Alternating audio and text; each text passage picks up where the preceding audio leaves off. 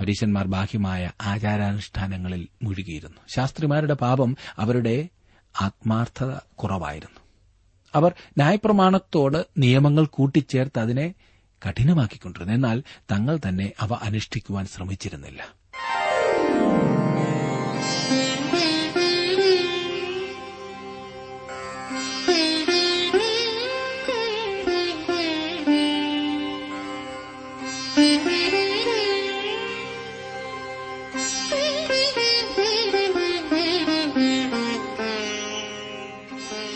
T W ആറിന്റെ വേദപഠന class ആരംഭിക്കുകയാണ്. ജീവ സന്ദേശം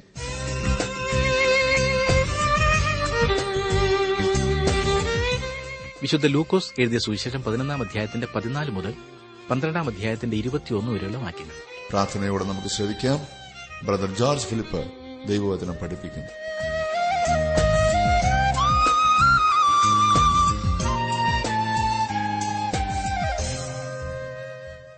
ഇനിയും പതിനാലാം വാക്യം മുതൽ ബേൽസോബോലിനെ കൊണ്ട് ഭൂതങ്ങളെ പുറത്താക്കുന്ന ആ ആരോപണം നാം കാണുന്നു. ഈ സംഗതി മത്തായുടെ സുവിശേഷം പന്ത്രണ്ടാം അധ്യായത്തിന്റെ ഇരുപത്തിനാല് മുതലുള്ള വാക്യങ്ങളിലും മർക്കോസിന്റെ സുവിശേഷത്തിൽ മൂന്നാം അധ്യായത്തിലും രേഖപ്പെടുത്തിയിട്ടുണ്ട്. ഈ സംഭവത്തിൽ നിന്നാണ് ക്ഷമിക്കപ്പെടാത്ത പാപത്തെക്കുറിച്ചുള്ള ചിന്ത ഉയർന്നു വന്നത്. ഇനിയും ആ ഭാഗം ഞാനൊന്ന് വായിക്കാം. പതിനൊന്നാം അധ്യായത്തിന്റെ പതിനാലും പതിനഞ്ചും വാക്യങ്ങൾ. ഒരിക്കൽ അവൻ ഊമയായൊരു ഭൂതത്തെ പുറത്താക്കി. ഭൂതം വിട്ടുപോയ ശേഷം ഊമൻ സംസാരിച്ചു. പുരുഷാരം ആശ്ചര്യപ്പെട്ടു. അവരിൽ ചിലരോ ഭൂതങ്ങളുടെ തലവനായ ബേൽസുബൂലിനെ കൊണ്ട് അവൻ ഭൂതങ്ങളെ പുറത്താക്കുന്നത് എന്ന് പറഞ്ഞു. ഇവിടെ യേശു ചെയ്യുന്ന അത്ഭുത പ്രവൃത്തികൾക്ക് ഏതെങ്കിലും തരത്തിലുള്ള ഒരു വിശദീകരണം കൊടുക്കുവാൻ പരീശന്മാർ നിർബന്ധിതരായി തീർന്നു അവരുടെ കണ്ണിനു മുമ്പിൽ നടക്കുന്ന അത്ഭുതങ്ങളെ നിഷേധിക്കുവാൻ അവർക്ക് കഴിയുമായിരുന്നില്ല.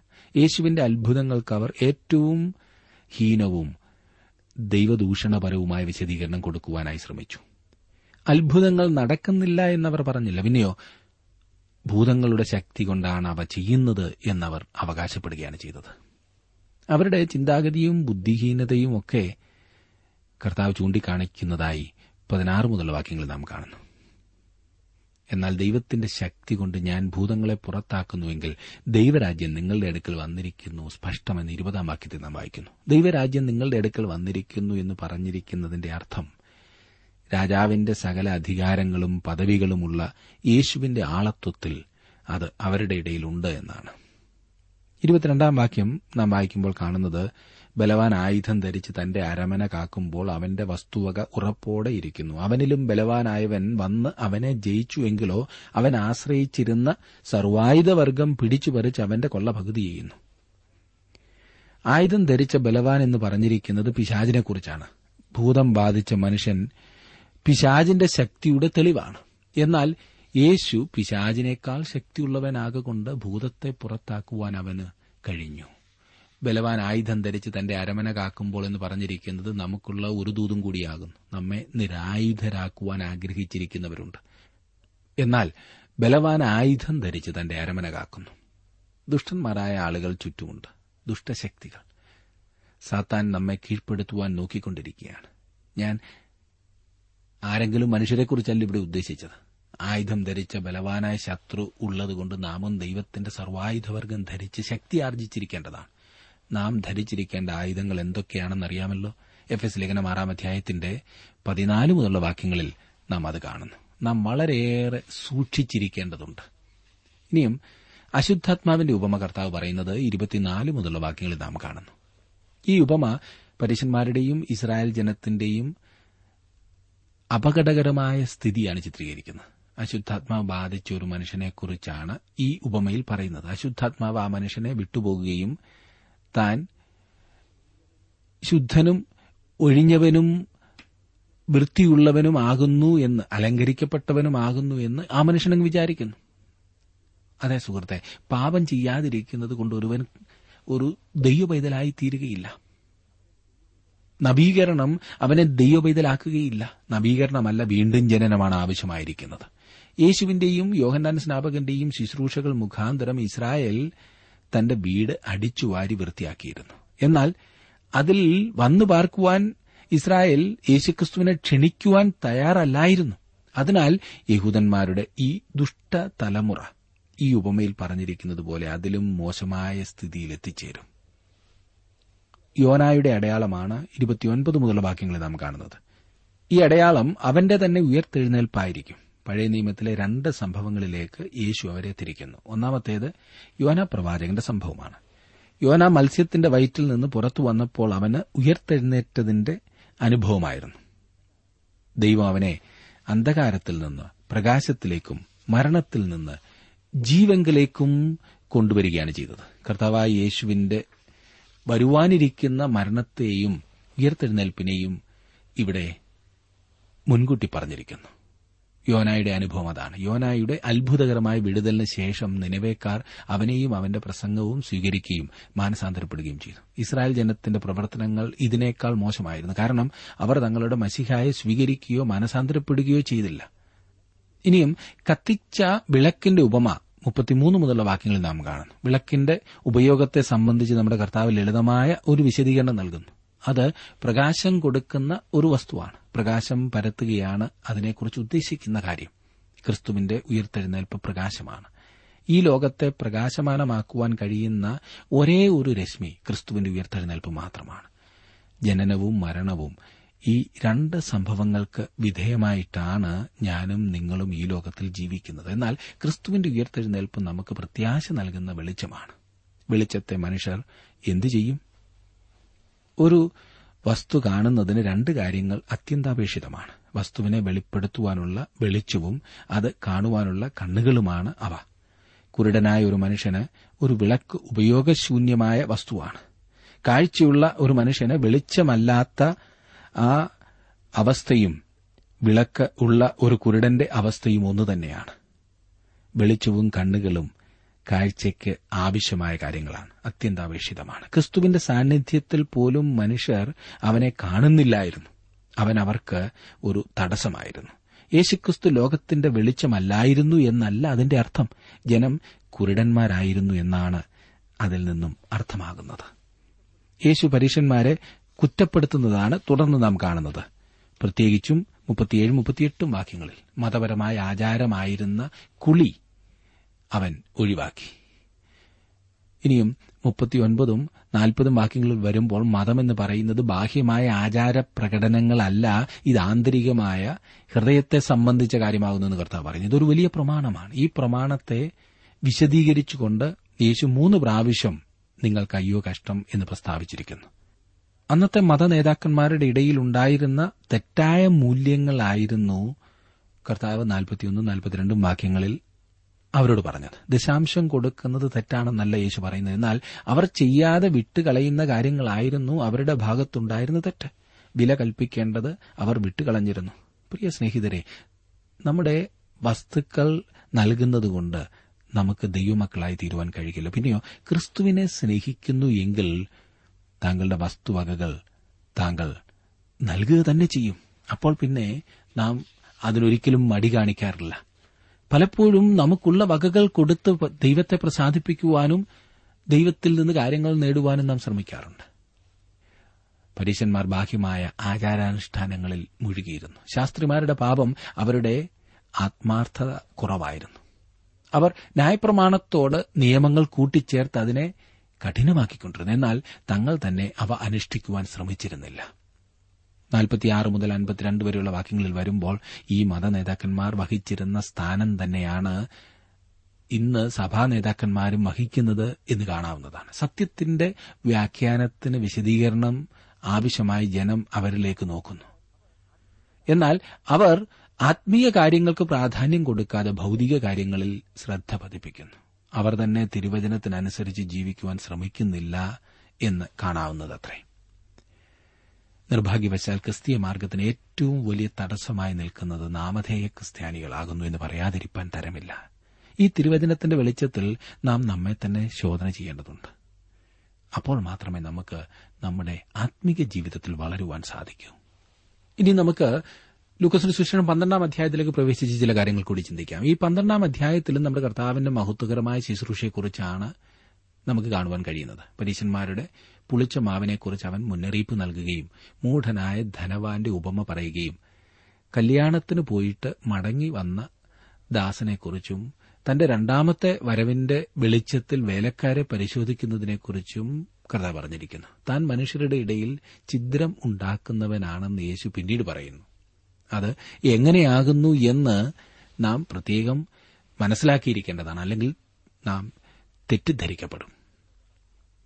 പന്ത്രണ്ടാം അധ്യായത്തിന്റെ ഒന്നാം വാക്യത്തിൽ വായിക്കുന്നത് പുരുഷാരൻ തമ്മിൽ ചവിട്ടുവാൻ തക്കവണ്ണം ആയിരം ആയിരമായി തിങ്ങിക്കൂടിയപ്പോൾ അവൻ ആദ്യ ശിഷ്യന്മാരോട് പറഞ്ഞു തുടങ്ങിയത് പരീശന്മാരുടെ പുളിച്ച മാവായ കപടഭക്തി സൂക്ഷിച്ചുകൊള്ളുവൻ.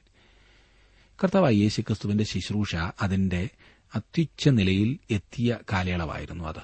വലിയ പുരുഷാരം അവനെ പിന്തുടർന്നുകൊണ്ടിരുന്നു. ആ കാലത്താണ് അവൻ അനേകം അതിശയങ്ങൾ പ്രവർത്തിച്ചത്. ആയിരക്കണക്കിന് കുരുടന്മാരുടെ കണ്ണുകൾ തുറന്നു. മുടന്തന്മാരായ ആയിരക്കണക്കിന് ജനങ്ങൾ നടക്കുവാൻ തുടങ്ങി. സംസാരിക്കുവാൻ കഴിവില്ലാതിരുന്ന അനേകർ സംസാരിപ്പാൻ പ്രാപ്തി ലഭിച്ചു. ക്രിസ്തു ബഹുപുരുഷാരത്തെ സൌഖ്യമാക്കി. അവരെ എണ്ണിത്തിട്ടപ്പെടുത്തുവാൻ കഴിയാത്ത വിധം സൌഖ്യം പ്രാപിച്ചവർ അനവധിയായിരുന്നു. ജനം തിക്കുകയും തിരക്കുകയും ചെയ്തുകൊണ്ടിരുന്നു. പലരും ചവിട്ടുകൊള്ളുക വരെ ചെയ്യുന്നുണ്ട്. അവിടെ നിൽക്കുന്നത് അപകടകരമാകുന്നു. ക്രിസ്തു പരീശന്മാരുടെ പുളിച്ച മാവിനെക്കുറിച്ച് പുരുഷാരത്തിന് മുന്നറിയിപ്പ് നൽകും ചിലർ ചിന്തിക്കുന്നത് പോലെ പുളിച്ച മാവ് സുവിശേഷത്തിന്റെ ചിഹ്നമായിരുന്നുവെങ്കിൽ പിന്നെ കർത്താവ് എന്തിനാണ് തന്റെ ശിഷ്യന്മാർക്ക് പരീശന്മാരുടെ പുളിച്ച മാവിനെക്കുറിച്ച് ഈ മുന്നറിയിപ്പ് നൽകുന്നത്? പുളിച്ച മാവ് തിന്മയുടെ പ്രമാണമാണ്. പരീശന്മാരുടെ പുളിച്ച മാവ് കപടഭക്തിയായിരുന്നു എന്നതിന് രണ്ടു പക്ഷമില്ല. ഇന്നും പുളിച്ച മാവിന്റെ പ്രവർത്തനങ്ങൾ വളരെയധികം കാണുവാൻ കഴിയുന്നുണ്ട്. രണ്ടു മുതൽ അഞ്ചു വരെയുള്ള വാക്യങ്ങളിൽ നാം കാണുന്നത് മൂടിവെച്ചതൊന്നും വെളിച്ചത്ത് വരാതെയും ഗൂഢമായതൊന്നും അറിയാതെയും ഇരിക്കയില്ല. ആകയാൽ നിങ്ങൾ ഇരുട്ടത്ത് പറഞ്ഞതെല്ലാം വെളിച്ചത്ത് കേൾക്കും അറകളിൽ വെച്ച് ചെവിയിൽ മന്ത്രിച്ചത് പുരമുകളിൽ ഘോഷിക്കും. എന്നാൽ എന്റെ സ്നേഹിതന്മാരായ നിങ്ങളോട് ഞാൻ പറയുന്നത് ദേഹത്തെ കൊന്നിട്ട് പിന്നെ അധികമായി ഒന്നും ചെയ്യുവാൻ കഴിയാത്തവരെ ഭയപ്പെടേണ്ട. ആരെ ഭയപ്പെടണമെന്ന് ഞാൻ നിങ്ങൾക്ക് കാണിച്ചു തരാം. കൊന്നിട്ട് നരകത്തിൽ തള്ളിക്കളവാൻ അധികാരമുള്ളവനെ ഭയപ്പെടുവീൻ. അതെ അവനെ ഭയപ്പെടുവീൻ എന്ന് ഞാൻ നിങ്ങളോട് പറയുന്നു. ഈ പ്രമാണത്തെ അടിസ്ഥാനപ്പെടുത്തിയാണ് ക്രോംവെല്ലും മാർട്ടിൻ ലൂതറും ദൈവത്തെ ഭയപ്പെടുക എന്നാൽ നിനക്ക് മറ്റാരെയും ഭയപ്പെടേണ്ടതില്ല എന്ന് പ്രസ്താവിച്ചത്. തന്റെ ധൈര്യത്തിന്റെയും ഭയമില്ലായ്മയുടെയും കാരണം എന്ത് എന്ന് ചോദിച്ചപ്പോൾ ക്രോംവെൽ പറഞ്ഞത് ഒരുവൻ ദൈവത്തെ ഭയം ഉള്ളവനാകുന്നുവെങ്കിൽ മറ്റാരെയും ഭയപ്പെടേണ്ട ആവശ്യമില്ല എന്നത്രേ. ഈ ഭാഗത്ത് നമ്മുടെ കർത്താവ് പറഞ്ഞിരിക്കുന്നതും അതുതന്നെയാകുന്നു എന്ന് നാം ഓർക്കണം. മനുഷ്യനെ ഭയപ്പെടേണ്ടതില്ല. തന്റെ പ്രിയപ്പെട്ട ശിഷ്യന്മാരോട് യേശു കർത്താവ് പരീശന്മാരുടെ നീചമായ പാപത്തെക്കുറിച്ച് മുന്നറിയിപ്പ് നൽകിയതിനു ശേഷം തങ്ങൾക്ക് നൽകപ്പെട്ടിരിക്കുന്ന സത്യം വിശ്വസ്തയോടെ വിളിച്ചറിയിക്കുവാൻ അവരെ നിയോഗിക്കുന്നു. ഭയത്തിന്റെയോ ഭീരുത്വത്തിന്റെയോ പേരിൽ അവർ സത്യം മറച്ചുവെക്കുവാൻ പാടില്ല. മനുഷ്യർ ശ്രദ്ധിച്ചാലും ഇല്ലെങ്കിലും അവരോട് സത്യം അറിയിക്കുക. ആർക്കും ഉഷിച്ചിലുണ്ടായാലും നിങ്ങൾക്ക് രഹസ്യമായി നൽകപ്പെട്ട ദൂത് സത്യം പരസ്യമായി പ്രസ്താവിക്കുക. ആറ് മുതൽ ഒൻപത് വരെയുള്ള വാക്യങ്ങളിലേക്ക് വരുമ്പോൾ നമ്മുടെ കർത്താവ് മത നേതാക്കന്മാരെ പരസ്യമായി ശാസിച്ചതിനാൽ അവർക്ക് യേശുവിനോട് കോപം വർദ്ധിക്കുവാൻ കാരണമായി എന്ന് നാം കാണുന്നു. അവന്റെ ശിഷ്യന്മാരോടും അവർ അപ്രകാരമായിരിക്കും ഇടപെടുവാൻ പോകുന്നത്. അതിനാൽ കർത്താവായ യേശുക്രിസ്തു അവർക്ക് ആശ്വാസത്തിന്റെയും ഉറപ്പിന്റേതുമായ ദൈവ കരുതലിനെക്കുറിച്ചുള്ള ഈ വാക്കുകൾ നൽകുന്നു. ഒരു കുരികിൽ വീണുപോയാൽ അത് ദൈവം കാണുന്നതുകൊണ്ട് അവന്റെ വചനം പഠിപ്പിക്കുകയും ഉപദേശിക്കുകയും ചെയ്യുന്നവരുടെ ആവശ്യങ്ങളെക്കുറിച്ച് അവൻ പൂർണമായി ബോധവാനാണെന്ന് നമുക്ക് ഉറപ്പായി വിശ്വസിക്കാവുന്നതത്രേ. പത്താം വാക്യത്തിൽ നാം കാണുന്നു മനുഷ്യപുത്രന്റെ നേരെ ഒരു വാക്ക് പറയുന്ന ഏവനോടും ക്ഷമിക്കും പരിശുദ്ധാത്മാവിന്റെ നേരെ ദൂഷണം പറയുന്നവനോടോ ക്ഷമിക്കയില്ല എന്ന് ഞാൻ നിങ്ങളോട് പറയുന്നു. ഒരു മനുഷ്യൻ തന്റെ വായ കൊണ്ട് ദൈവദൂഷണം പറയുമ്പോൾ അതല്ല അവന്റെ ഹൃദയത്തിന്റെ മനോഭാവമാണ് അവനെ കുറ്റക്കാരനാക്കുന്നത്. ഹൃദയത്തിലും ജീവിതത്തിലും പരിശുദ്ധാത്മാവിന്റെ പാപബോധമുണ്ടാക്കുന്ന പ്രവർത്തനത്തെ തടസ്സപ്പെടുത്തുന്നതാണ് പരിശുദ്ധാത്മാവിന് നേരെയുള്ള ദൂഷണമെന്ന് പറയുന്നത്. ഈ തടസ്സപ്പെടുത്തുന്ന പ്രവർത്തനം അവസാനിപ്പിക്കാത്തിടത്തോളം ഇത് ഒരു സ്ഥിരമായ അവസ്ഥയാണ്. നാം തുറന്നു വായിക്കുമ്പോൾ എന്നാൽ നിങ്ങളെ പള്ളികൾക്കും കോയ്മകൾക്കും അധികാരങ്ങൾക്കും മുൻപിൽ കൊണ്ടുപോകുമ്പോൾ എങ്ങനെ എന്തോ പ്രതിപാദിക്കേണ്ടു എന്തു പറയേണ്ടു എന്ന് വിചാരപ്പെടേണ്ട. പറയേണ്ടത് പരിശുദ്ധാത്മാവ് ആ നാഴികയിൽ തന്നെ നിങ്ങളെ പഠിപ്പിക്കും. പതിനൊന്നും പന്ത്രണ്ടും വാക്യങ്ങളാണ് ഞാൻ വായിച്ചത്.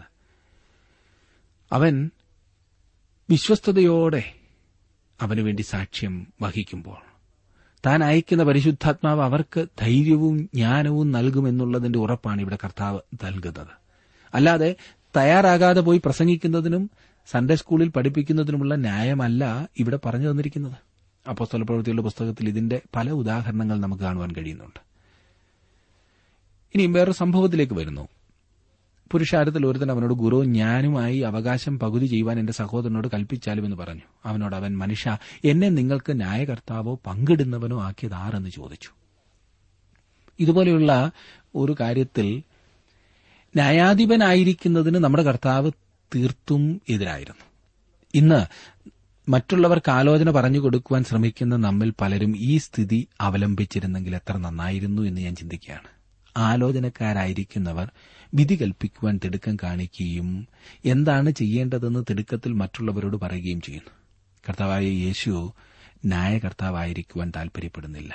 നമ്മുടെ കർത്താവ് ഈ ഭൂമിയിൽ ഒന്നാമത് വന്നപ്പോൾ അവൻ ന്യായാധിപനായിട്ടല്ല ഒരു രക്ഷകനായിട്ടാണ് വന്നത്. അവൻ രണ്ടാമത് വരുമ്പോൾ ഒരു ന്യായാധിപനായിട്ടായിരിക്കും വരുവാൻ പോകുന്നത്. പിതാവ് ന്യായവിധി എല്ലാം പുത്രന് കൊടുത്തിരിക്കുന്നു എന്ന് യോഹന്നാന്റെ സുവിശേഷം അഞ്ചാം അധ്യായത്തിന്റെ ഇരുപത്തിരണ്ടാം വാക്യത്തിൽ നാം വായിക്കുന്നുണ്ട്. ഈ സംഭവത്തിൽ നിന്നും കർത്താവ് ഈ പ്രസ്താവന ചെയ്തതിനു ശേഷം മൂഢനായ ധനവാന്റെ ഉപമ പറയുന്നതായിട്ട് നമുക്ക് കാണുവാൻ സാധിക്കും. ആ പേരത്ര യോജിക്കുന്നില്ലല്ലേ? മൂഢനായ ധനവാൻ. എന്നാൽ കർത്താവ് ആ ഉപമ അവരെ പറഞ്ഞു പഠിപ്പിക്കുന്നു. തികച്ചും ഐഹിക ഭോഗാസക്തിയിൽ വേറൊരു വിധത്തിൽ പറഞ്ഞാൽ നാസ്തിത്വത്തിൽ മാത്രം മുഴുകിയിരിക്കുന്ന ഇന്നത്തെ സമൂഹത്തിന് ഇതൊരു നല്ല വാക്യമാണ്. ഒരു നല്ല കൊട്ടാണല്ലേ? ആർക്കാണെന്നറിയാമോ ഇന്ന് ഏറ്റവും അധികം ഭൗതിക ചിന്ത? എന്നെ തെറ്റിദ്ധരിക്കരുത് നാമധേയ ക്രിസ്ത്യാനികൾക്ക്. താങ്കൾ മറ്റാരെയും നോക്കുകയോ കുറ്റം പറയുകയും വേണ്ട. സ്വയം ഒന്ന് ശ്രദ്ധിച്ചാലും താങ്കളുടെ ജീവിതത്തിൽ പ്രാധാന്യം നൽകുന്നത് എന്തിനാണ്? കുടുംബ പ്രാർത്ഥന ഇല്ലെന്നു ഞാൻ പറഞ്ഞില്ല. പള്ളിയിൽ പോകുന്നില്ല എന്നും എനിക്ക് ചിന്തയില്ല. ആത്മീക കാര്യങ്ങൾക്ക് കൊടുക്കുന്ന കാര്യത്തിൽ താങ്കളെ അഭിനന്ദിക്കേണ്ടിയിരിക്കുന്നു. എന്നാൽ ഇന്നൊരു തെരഞ്ഞെടുപ്പ് എടുക്കേണ്ടി വന്നാൽ ഏതിനായിരിക്കും പ്രാധാന്യം? പണവും ഭക്തിയും വെച്ചിട്ട് ഒന്നും തിരഞ്ഞെടുക്കുവാൻ നാം താൽപര്യപ്പെടില്ലല്ലേ? ഞാൻ ആ ഉദാഹരണങ്ങളിലേക്ക് പോകുവാനായിട്ട് ആഗ്രഹിക്കുന്നില്ല. എന്നാൽ കർത്താവ് ഈ ഉപമ നമുക്കൊക്കെ അറിയാവുന്ന ഉപമ പറഞ്ഞു. പതിനാറും പതിനേഴും വാക്യങ്ങളിൽ ഒരു ഉപമയും അവരോട് പറഞ്ഞത് ധനവാനായ ഒരു മനുഷ്യന്റെ ഭൂമി നന്നായി വിളഞ്ഞു. അപ്പോൾ അവൻ ഞാൻ എന്ത് ചെയ്യേണ്ടു?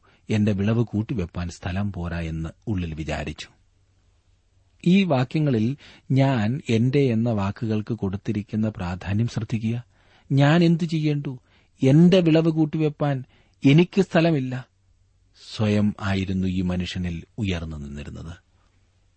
ഇവിടെ നാം കാണുന്നത് ഒരു ലോകമനുഷ്യന്റെ സമ്പത്തും അതിന്റെ സമൃദ്ധിയുമാകുന്നു. നിലത്തിലെ വിളവിൽ അടിസ്ഥാനപ്പെട്ടതായിരുന്നു അവന്റെ സമ്പത്ത്.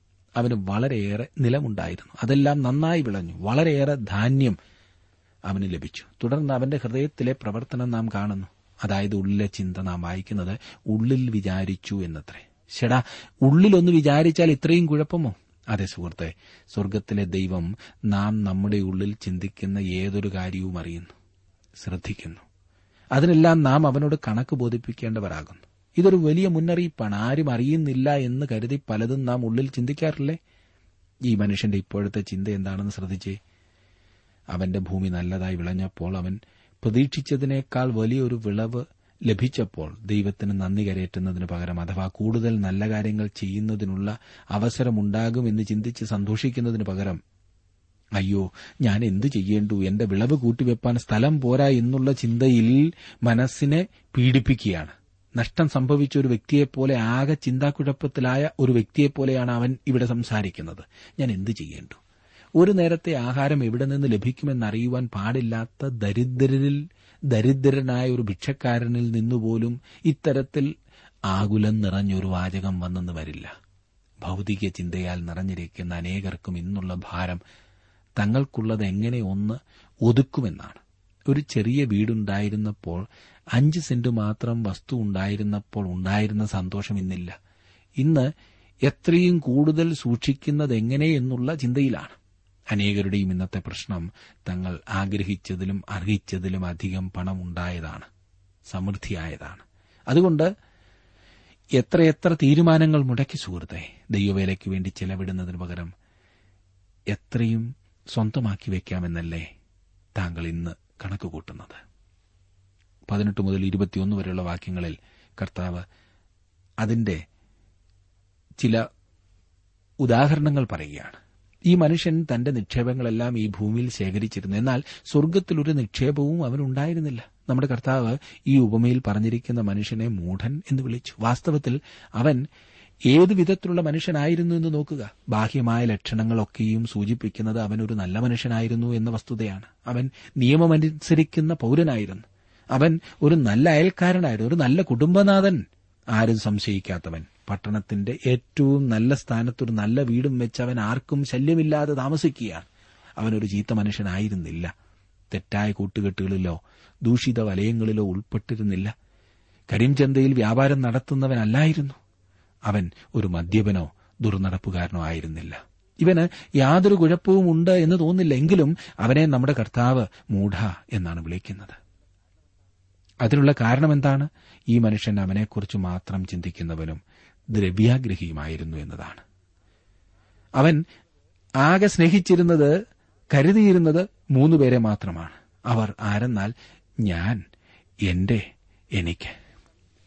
സ്വയത്തെ കവിഞ്ഞ് അവനൊന്നും വേണ്ട ഒന്നും വേണ്ട. തിന്നുക കുടിക്കുക ആനന്ദിക്കുക നാളെ ചാകുമല്ലോ എന്നതാണ് ഇന്നത്തെ ലോകത്തിന്റെ തത്വം. അതാണ് പ്രശ്നം. അതത്രേ ഒരു മനുഷ്യനെ മൂഢനാക്കുന്നതെന്ന് നമ്മുടെ കർത്താവ് പറഞ്ഞു. ഈ കാണുന്നതൊക്കെ മാത്രമാണ് ജീവിതമെന്നും ഇതൊക്കെ കൊണ്ടങ്ങ് ജീവിക്കാമെന്നും ചിന്തിക്കുകയും താങ്കൾ സ്വയത്തിനു വേണ്ടി മാത്രം ജീവിക്കുകയും മരണത്തിനപ്പുറമായി ഒന്നുമില്ല എന്ന ചിന്തയോടെ ജീവിക്കുകയും ചെയ്യുന്നുവെങ്കിൽ താങ്കൾ ഒരു മൂഢനാണ്. അവന്റെ പദ്ധതികൾ എന്താണെന്ന് ശ്രദ്ധിച്ചോ? അവന്റെ ഉദ്ദേശങ്ങൾ ഞാൻ ഇത് ചെയ്യും. എന്റെ കളപ്പുരകളെ പൊളിച്ചധികം വലിയവ പണിത് എന്റെ വിളവും വസ്തുവകയും എല്ലാം അതിൽ കൂട്ടിവെക്കും. എന്നിട്ട് ഞാൻ സ്വസ്ഥമായിരിക്കും. നിലത്തിലെ വിളവിനെ എന്റെ വിളവെന്നും എന്റെ വസ്തുവകയെന്നും വിളിക്കുന്നത് മണ്ടത്തരമല്ലേ? നമുക്കുള്ളതെല്ലാം ഉപയോഗിക്കുവാനായി കടം തന്നിരിക്കുകയാണ്. സ്വത്തെല്ലാം ദൈവത്തിന്റേത് തന്നെയാണ്. നാം ദൈവത്തിന്റെ വസ്തുവകകളുടെ കാര്യവിചാരകന്മാർ മാത്രമാണ്. ഈ വലിയ ചിന്ത ഇല്ലാത്തതിനാലാണ് നാം സ്വാർത്ഥത തിങ്ങി മറ്റുള്ളവരെ കരുതാതെ ജീവിക്കുന്നത്. ദൈവഭയമില്ലാത്തതിനാലാണ് മറ്റുള്ളവരെ സ്നേഹിക്കുവാൻ നമുക്ക് സാധിക്കാത്തത്. എന്തുകൊണ്ട് അഴിമതി ചൂഷണം പീഡിപ്പിക്കൽ ഇതെല്ലാം എനിക്ക് സ്വന്തമായി ആകാമെന്ന ചിന്തയാണ് നമ്മുടെ നാശത്തിന് കാരണം? എന്നെ ശ്രദ്ധിക്കുന്ന പ്രിയ സഹോദര പ്രിയ സഹോദരി ജീവിതത്തെക്കുറിച്ചുള്ള ശരിയായ കാഴ്ചപ്പാട് താങ്കൾക്കുണ്ടോ? ഭൗതികമായതിൽ സംതൃപ്തി കണ്ടെത്തി ജീവിതം നശിപ്പിക്കാതിരിക്കൂ. ദൈവവിഷയമായി സമ്പന്നനാകുവാൻ ശ്രമിക്കൂ. താങ്കൾക്കുള്ളത് മറ്റുള്ളവരുമായി പങ്കുവയ്ക്കുക. ദൈവം അതിനായി താങ്കളെ സഹായിക്കട്ടെ ശക്തീകരിക്കട്ടെ അതിലൂടെ അനുഗ്രഹിക്കട്ടെ.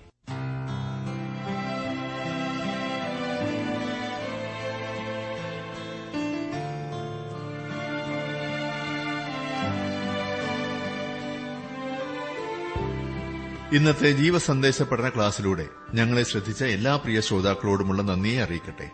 ദൈവവചനം കൃത്യമായി ക്രമമായി പഠിക്കുവാൻ ലഭിച്ചിരിക്കുന്ന ഈ അസുലഭ അവസരം പ്രയോജനപ്പെടുത്തുകയും സ്നേഹിതരെ അതിനായി ഉത്സാഹിപ്പിക്കുകയും ചെയ്യുക. അഭിപ്രായങ്ങളും നിർദ്ദേശങ്ങളും പ്രാർത്ഥനാ വിഷയങ്ങളും ഞങ്ങളെ അറിയിക്കുക. ഈ പുസ്തകത്തിന്റെ വിഷയവിഭജനം audio C D S D card എന്നിവ ആവശ്യമെങ്കിൽ ഞങ്ങളുമായി ബന്ധപ്പെടുക. ഞങ്ങളുടെ വിലാസം ജീവസന്ദേശം പോസ്റ്റ് ബോക്സ് നമ്പർ മൂന്ന് തിരുവല്ല അഞ്ച് Keralam. Phone zero four six nine two seven zero zero two eight four. Mobile nine four four seven seven six seven three seven eight. ഞങ്ങളുടെ email address Malayalam T T B at radio eight eight two dot com വെബ്സൈറ്റിലും ഞങ്ങളുടെ program ലഭിക്കുന്നതാണ്. ഞങ്ങളുടെ website W W W dot radio eight eight two dot com